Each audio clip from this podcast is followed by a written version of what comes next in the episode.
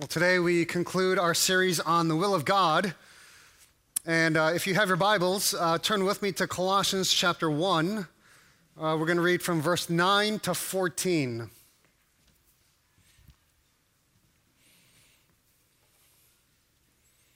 We're going to talk about making sense of God's will. So, Paul, in the uh, book of Colossians, in his letter to the church in Colossae, he says this. And so, from the day we heard, we have not ceased to pray for you, asking that you may be filled with the knowledge of His will in all spiritual wisdom and understanding, so as to walk in a manner worthy of the Lord, fully pleasing to Him, bearing fruit in every good deed and increasing in the knowledge of God, being strengthened with all power according to His glorious might for all endurance and patience with joy, giving thanks to the Father who has qualified you to share in the inheritance of the saints in light. He has delivered us from the domain of darkness and transferred us to the kingdom of his beloved Son, in whom we have redemption, the forgiveness of sins. Here ends the reading of God's word. So, as we enter uh, December, this is often a season of celebration and joy as we look forward to Christmas.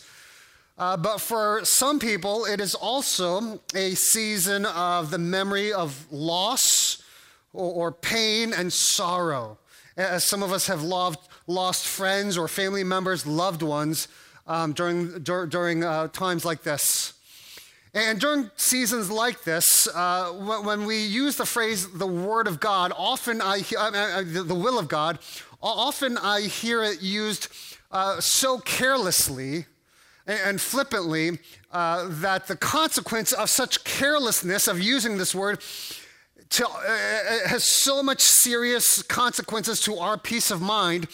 And even as we use the, well, it, it must be the will of God, uh, that has such potentially devastating consequences to even uh, other people as well. That I want to spend some time uh, really diving into this subject one last time to, so we could think more clearly ab- about this whole idea of the will of God. Let me just illustrate the confusion, and, and this story usually illustrates what I see over and over again when uh, people use this word, the will of God, pretty carelessly. When I was a youth pastor uh, a number of years ago out in Philadelphia, I remember it was a, I received news on a bright, sunny Monday afternoon. It was around this time of year. And the news that I received was that one of the students uh, who was in the youth ministry uh, in the church ha- had taken uh, her own life earlier that morning. Uh, she was a bright, beautiful young woman uh, with a loving family and good friends, both at church and at school. And it was, it was just a terrible tragedy for us, and it shocked all of our family and friends, uh, and we were just devastated. Uh, we, we didn't know, I mean, we, we, we went through the whole different stages of grief uh, of just denial. This, this can't be right, right? You, uh, you almost expect to see Deanna come around the corner and say, oh, yeah, it's not real. To, to anger and to bargain and to ex- finally acceptance. And I remember at her funeral, uh, there was not like a dry eye in, in the sanctuary because um, there are so many people who shared uh, and remembered her life and what she meant to each one of us. And not only that, we all experienced such a powerful service uh, as the message of Jesus was proclaimed at her funeral, uh, where there was hundreds of people, hundreds of her friends from school who did not know Jesus. Well, I remember a couple months after the funeral, I was talking to Deanna's mother, um, who was still grieving and coming to terms with, with the tragedy. And she thanked me for all the love and support that the youth group and the students expressed to her, as well as the church. And, uh, uh and she was still going through that stage of bargaining and trying to come to accept the terms of, of this tragedy. And, and the thing that she kept saying over and over again is only if I, if I would have known, I, I could have done something only if I saw the signs, or, you know, I, I wish I could have just done, t- told her this before this happened. Well, as we were talking, uh, we were in a small group of other people, uh, other church members. I remember another church member Uh, in the, the, only way I could describe it is a, is a vain attempt to further console and comfort Deanna's mom, carelessly said, Well, you, you know, there, there now, you know, it, it must have been the Lord's will to take her home. She's in heaven now, and besides, so many of her unbelieving friends got to hear the gospel at her funeral. While all that is factually true, I was just appalled at these words that came out of this person's mouth. And I thought, certainly, death and suicide is not God's will. And so, how does this person even say it must have been the Lord's will? And that illustrates some of the confusion that we have when we use this term that is so nuanced and so multifaceted. And so, before we go on, the one thing we need to do is we need to dissociate from this phrase, the will of God, all that is evil and unjust in this world. And so, that's pain and suffering, natural disasters and random accidents and death and all those things we, we cannot, we do not associate with the will of God. Because again, what kind of God is this who, out of his own divine intention, pours out uh, misery and disappointment and frustration and calamity upon his creation? that uh, and then he almost you know this is not the picture of god that where that the bible describes or that jesus came to demonstrate where the, that kind of god would then compel his creation to look up through their tears and say god your will be done right rather the will of God, the intentional will of God, is his desire or his intent to pour goodness and kindness and love to like a good father or parent would to his or her child. Right? And so, first, we must just simply break with this idea that everything that happens is the will of God in the sense that it was God's intention all along. That said, what I want to do is there was one book that was particularly helpful to think really with clear theological distinctions uh, about this whole idea of the will of God. And I want to spend like 10, 10, 15 minutes just kind of going through that, and then we'll kind of come back to kind of so what does that mean for our own lives? Well, this author uh, describes uh, and, and, makes distinctions between three different uh, nuanced views of God's will. And so the first one he talks about is what he calls the intentional will of God, which is God's ideal plan for humanity. This was his divine design uh, from the beginning. That's the intentional will of God. Next, he talks about and differentiates that from what he calls the circumstantial will of God, which is God's plan and his laws uh, that govern life circumstances. And finally, he talks about God's ultimate will, which is God's final realization of all his plans and purposes and his will in this world.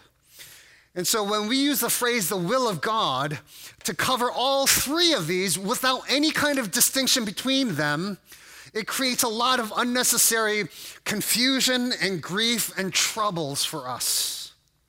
And so let, us start with the whole idea of God's intentional will. And let me ask this, and as a show of hands, let me, let me see what you think uh, of this question as it relates to God. Was, was it God's intentional will from the beginning that Jesus should go to the cross and die. Okay, how many of you would say yes? That was God's intentional will. Okay, how many of you would say no, that was not God's intentional will? How many of you would say, I don't know, so just tell us the answer? Okay right? Uh, and, and, and again, this is a very nuanced answer, and there's so many discussions we could have. But I think the, when we think about God's intentional will, this again, the answer I, I think to this question must be no, because it was God's intention that human beings would live in perfect communion with Him and with one another and their environment. And so it was God's intention that they, the Adam and Eve and human beings would live in perfect communion with Him. That was his ideal plan. But as we see, uh, this means, as we understand the intentional will of God, that we have to come to terms with this idea that the intentional will of God can be defeated by the will of human beings.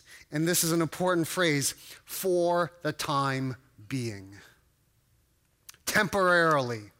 And if this were not true, human beings would have no real freedom at all.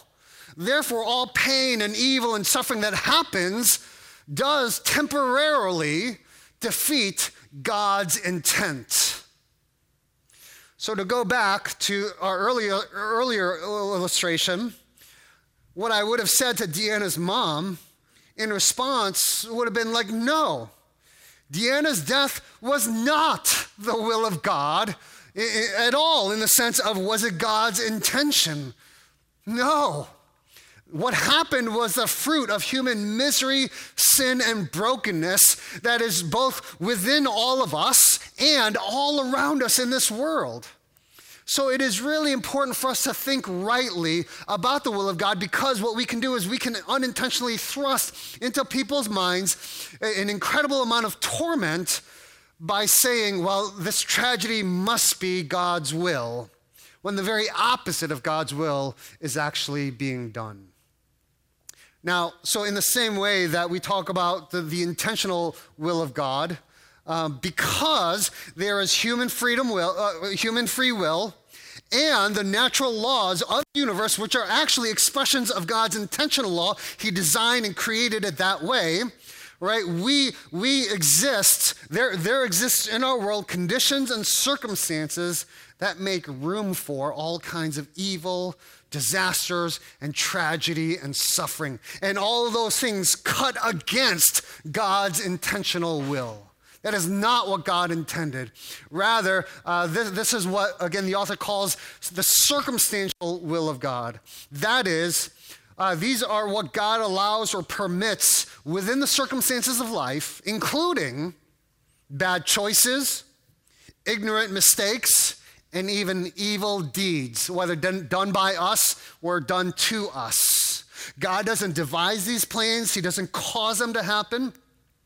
And even though these, these things are not God's first and best intentional will, what God does is He can still use these unintended events to accomplish His ultimate will, which we'll talk about soon enough.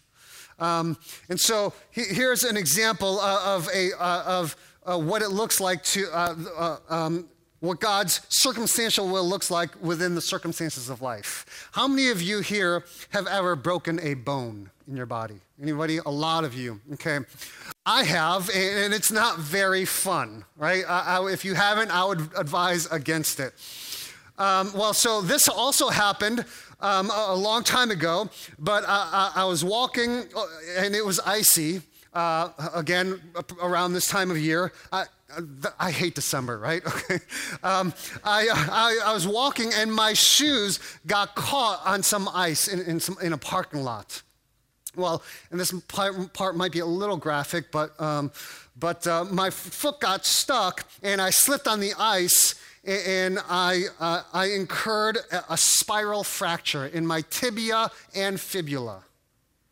Both bones in my left leg, right, uh, twisted in a spiral fracture, right, in both bones. It just went up like a spiral staircase. So there I am, like agonizing in pain. The ambulance comes, they, they, they break, break, take me to the hospital, and I'm laying there. And as I look down, I just see my legs just limp because my bones can't even hold it up, right? And a nurse coming and trying to like slide it uh, all into place. And I'm like screaming my head off, like, ah! And all she could say is, like, I know, I know, I under. And I'm like, no, you don't, right? You don't, right? And here I'm like in such excruciating pain. Now, we could look at that one example, and you can multiply that and amplify that in so many areas of tragedy and accidents in this world. And we could ask, well, did God cause that accident to happen? Or did my body simply obey the laws of the universe, of anatomy, of gravity, and all that. And so when we ask, was it God's will that I break my leg? Uh, well, it depends on how you ask it. Was God's intentional will that I break my leg? The answer is no. That is not God's intention for my life. Well, okay, well, was it God's will that um, uh, as my foot got caught and I fell, uh, for me to feel all that pain? That falls within the circumstantial will of God. Well, and this is again a very nuanced answer, and I think it's well, well yes and no. No, in as far as God does not delight in watching us suffer pain. But yes, as in, in, as far as God designed our bodies to function in a certain way in response to pain to protect us. And simply put, God does not somehow suspend the laws of the universe or set them aside just because something is inconvenient or seems unfair to us in that moment. And so, again, we could look at the example of the cross. Given the conditions and circumstances uh, of the evil forces that, that uh, created the conditions for Jesus to be uh, betrayed, to be tortured, and finally crucified, the natural laws of the universe were not all of a sudden suspended or set aside for even the Son of God. On that day, the natural laws that govern the hammering in of nails uh, remained unchanged on the day of Jesus' crucifixion in just the same way as they would if I were to take a hammer and drive a nail into a wood plank. Those laws did not change. And so on that day, the nails that pierced the flesh of the Son of God, he experienced excruciating pain and it wasn't deflected, even though that was perpetrated by evil forces and evil men. And so the laws of God in regards to pain operated just as when you and I uh, get hurt. And yet, within this circumstantial will of God, right, God could still take this unintended event and accomplish his ultimate will. Uh, so we take the circumstantial will of Jesus uh, being crucified and tortured, God, did God still accomplish his ultimate will? Yes. Which was what? The redemption of all humanity, reconciling us to God himself. And so, finally, let's go on to the ultimate will of God. Um, this is the final realization of God's purposes in, in this, in, in, this life. And He accomplishes that not only in spite of all the evil things in this world, but he accomplishes his ultimate purpose by using and redeeming even some of our sins and mistakes and even the evil that people commit in this world. Somehow, in God's sovereignty, he uses all of that to accomplish his ultimate will, which is just mind blowing. And, the best picture that, that uh, we could describe, and again, in the, uh, this is the one book, uh, um, he did a great job of describing this, and I'm just going to share that, that same illustration here. Uh, he, he imagines a picture of children playing beside a small stream that runs down the mountainside into and joins into a great river down in the valley. So now imagine these little children, right, playing along the mountainside, this little stream, and just like little children do, they, they start getting big rocks and stones, and they, they try to divert or hinder this little stream from coming down the mountain. They try to build a dam, right? And so let's say they even succeed in doing that. Well, here's the thing uh, and you, we can only push this analogy so far because some of you who are like uh, structural engineers are like, well, you know, we could technically, well, okay, let's not push the illustration too far here. But uh, not one of these children could ever succeed in preventing the water from reaching the river down below. Likewise, we are like children, uh, uh, good and bad people, who at times, consciously or unconsciously, try to divert or hinder God's purposes, but we can never finally defeat God's ultimate will. In fact, that illustration of the children along the mountainside, that illustration doesn't go far enough. Because you know what God does? Is even if evil men try to divert his purposes, to hinder the, the, the stream of God's will to come down and eventually be accomplished, you know what God does is He even uses evil circumstances and evil things. And, and if you will, He almost creates and makes another channel to carry the water of God's plan to the river of His purposes down below. And that is kind of the picture of the ultimate will of God. And so when we talk about the ultimate will of God, we often think, oh, well, God is sovereign, God is omnipotent, He's all powerful. We need to understand that God's sovereignty does not mean that nothing can happen outside of God's will. Because we've seen a lot of things happen. We are able to defeat God's intentional will for the time being. Rather, God's sovereignty means that nothing can happen which will finally defeat his purpose. God will accomplish at last all that he wants to accomplish, and nothing of eternal value will be lost in the process, however much we may try to divert or hinder his will to be done, we cannot hinder the stream of his purpose. Now, at this point, uh, some, uh, well, um, before I go there, uh, an illustration will, will help here.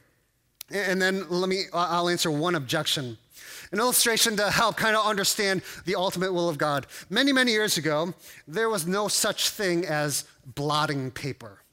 Um, ink was dried by uh, dusting the page with a light powder back then. And one day in a paper mill, uh, one of the workers made a mistake. And let's say, for the sake of argument, that that worker committed a sin a grave mistake. Now, through his gross uh, negligence and carelessness, he omitted what happened is he omitted a certain chemical in the paper, and the result was that the paper was entirely unfit for its intended purpose. Now, the owner of the paper mill was uh, very angry, obviously, because this meant the loss of an entire line of paper. Profits and, and margins all went down the drain. But when the paper was finally brought to him he, and he tried to write on it, he noticed that it, the ink immediately absorbed into the paper and the whole idea of blotting paper came to, uh, occurred to him and came about. Now, let's say, uh, for the sake of illustration, that the mill owner, uh, his goal is to make money. And so we can see how even when an apparent loss actually was redeemed for a much greater gain um, and so let's say his ultimate, uh, uh, the paper mill owner's intentional uh, will was to make money from paper. However, because of, but his intentional will is diverted and, and even defeated because of the carelessness of this one worker. And yet, we see the redemptive response ultimately leads to the realization of his ultimate will, which is to make money, uh, which accomplished it, um, if, that, if that makes sense. Now, of course, this illustration doesn't cover all the bases and doesn't do justice to what we call the mystery of God. Um, and now, from this whole idea of God's ultimate will, some people may argue well, then fine. If God is sovereign and no, no, nobody can defeat his will, then why even bother to try to accomplish his will. Let's just be careless and irresponsible. What does it matter if we sin if God can use that sin and turn it for good? I mean, let him get on with it. Nothing we do actually matters. And oftentimes I hear that argument. Well, uh, Paul actually also addresses this in his letter to the church in Rome when he says, What shall we say then? Shall we go on sinning so that grace may increase? By no means. We are those who have died to sin. How can we live in it any longer? Right? So Paul is basically kind of saying, look, it's one thing to say, well, evil has been done. Let's see how God is going to redeem it and use it, and let's see how I, I'm called to cooperate in accomplishing God's will. That's very different from saying, I will deliberately do evil in order to redeem good from it. So, no, it, it does matter uh, how we respond to Him. Uh, and God will accomplish his purpose, whether he decides to use us as his agents or he uses something else.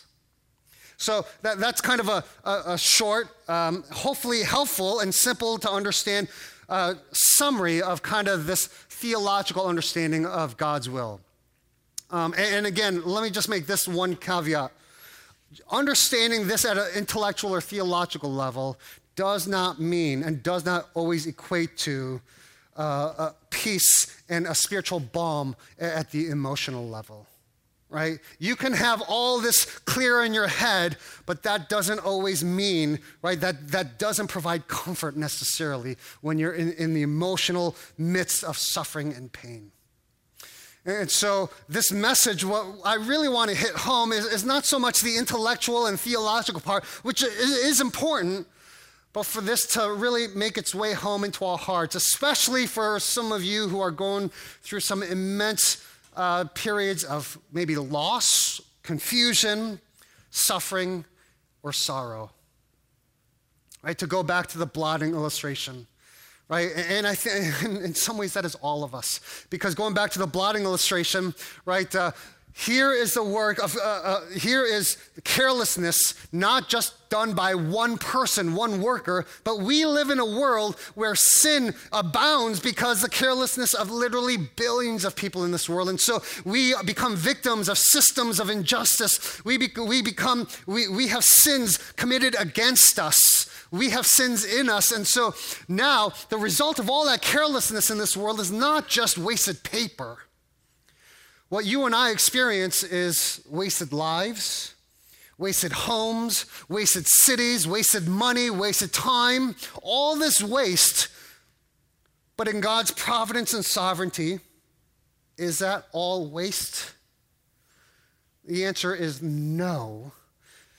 For the simple reason that we trust the owner of this great mill, paper mill, that is the world, and knowing that he is accomplishing his purposes. And unlike the story of the paper mill owner, he does not lose his temper, but rather he, he redeems our mistakes. He uses even evil circumstances and he redeems it for his ultimate purpose. And so, what I want to do is close with uh, one story that every time I'm reminded of the story, uh, always inspires me and, and gives me, uh, calls me to greater faith and trust in our Lord. I'm going to call up the worship team.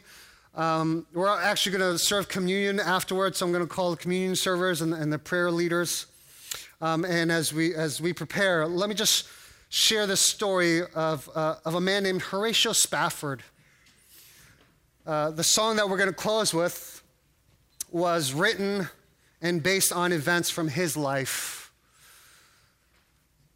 Um, Horatio Spafford was a prominent lawyer and a businessman from Chicago, and he invested really heavily in, uh, in real estate back then. More importantly, Horatio was a devoted Christian and a loving family man. In 1870, uh, Horatio and his wife Anna lost their only son to scarlet fever. He was only four years old. A year later, the great fire of Chicago broke out, and Horatio lost nearly everything as the fire reduced the great city to ashes. Well, after all the string of tragedies, he desired rest for him and his family, and so he planned a trip to Europe. But at the last moment, he was detained because of some unexpected business that came up and that he had to take care of and, and held him back in Chicago. And so Anna, his wife, and their four daughters went on ahead with Horatio expecting to follow in the days to come. Well, halfway through uh, their trip across the Atlantic Ocean, their ship was uh, struck by a British vessel, and their ship sank to the bottom of the ocean in 12 minutes. Many people died after hours of floating in rough seas. Anna was rescued. And, and, she finally arrived in Wales where she could telegraph her husband. And she telegraphed this message with only two words to Horatio. And it was simply this saved alone. 226 lives were lost, including Spafford's four daughters Annie, age 11, Maggie, age nine, Bessie, age seven, and Tanetta, age two. So, after receiving this devastating news, Horatio immediately boards the next ship, crossing the ocean to join his grieving wife over in Wales. And as he's crossing the, sh- uh, the ocean, he spends hours on the bow of the ship overlooking the waters that took the lives of his precious daughters. And as the ship came near to the exact spot where his four daughters lost his life, he penned the words to this famous hymn that we sing. He wrote, When peace like a river attendeth my way, when sorrows like sea billows roll, whatever my lot, thou hast taught me to say, It is well, it is well with my soul.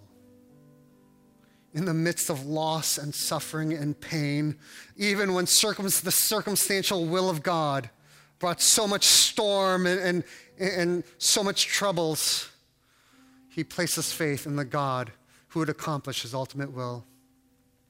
Well, by God's grace, Horatio and Anna picked up their broken lives.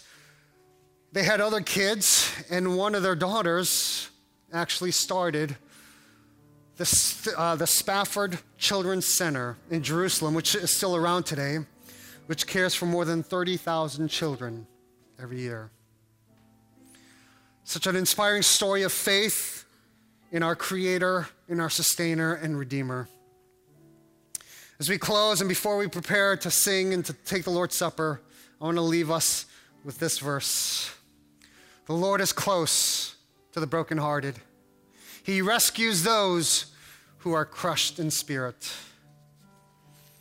And so today, no matter what you're going through, we are reminded as we come to the table of the pain and suffering that Jesus, our Lord, suffered as his body was broken for us, as his blood was shed on our behalf for our sins. We come and we do this in remembrance of him.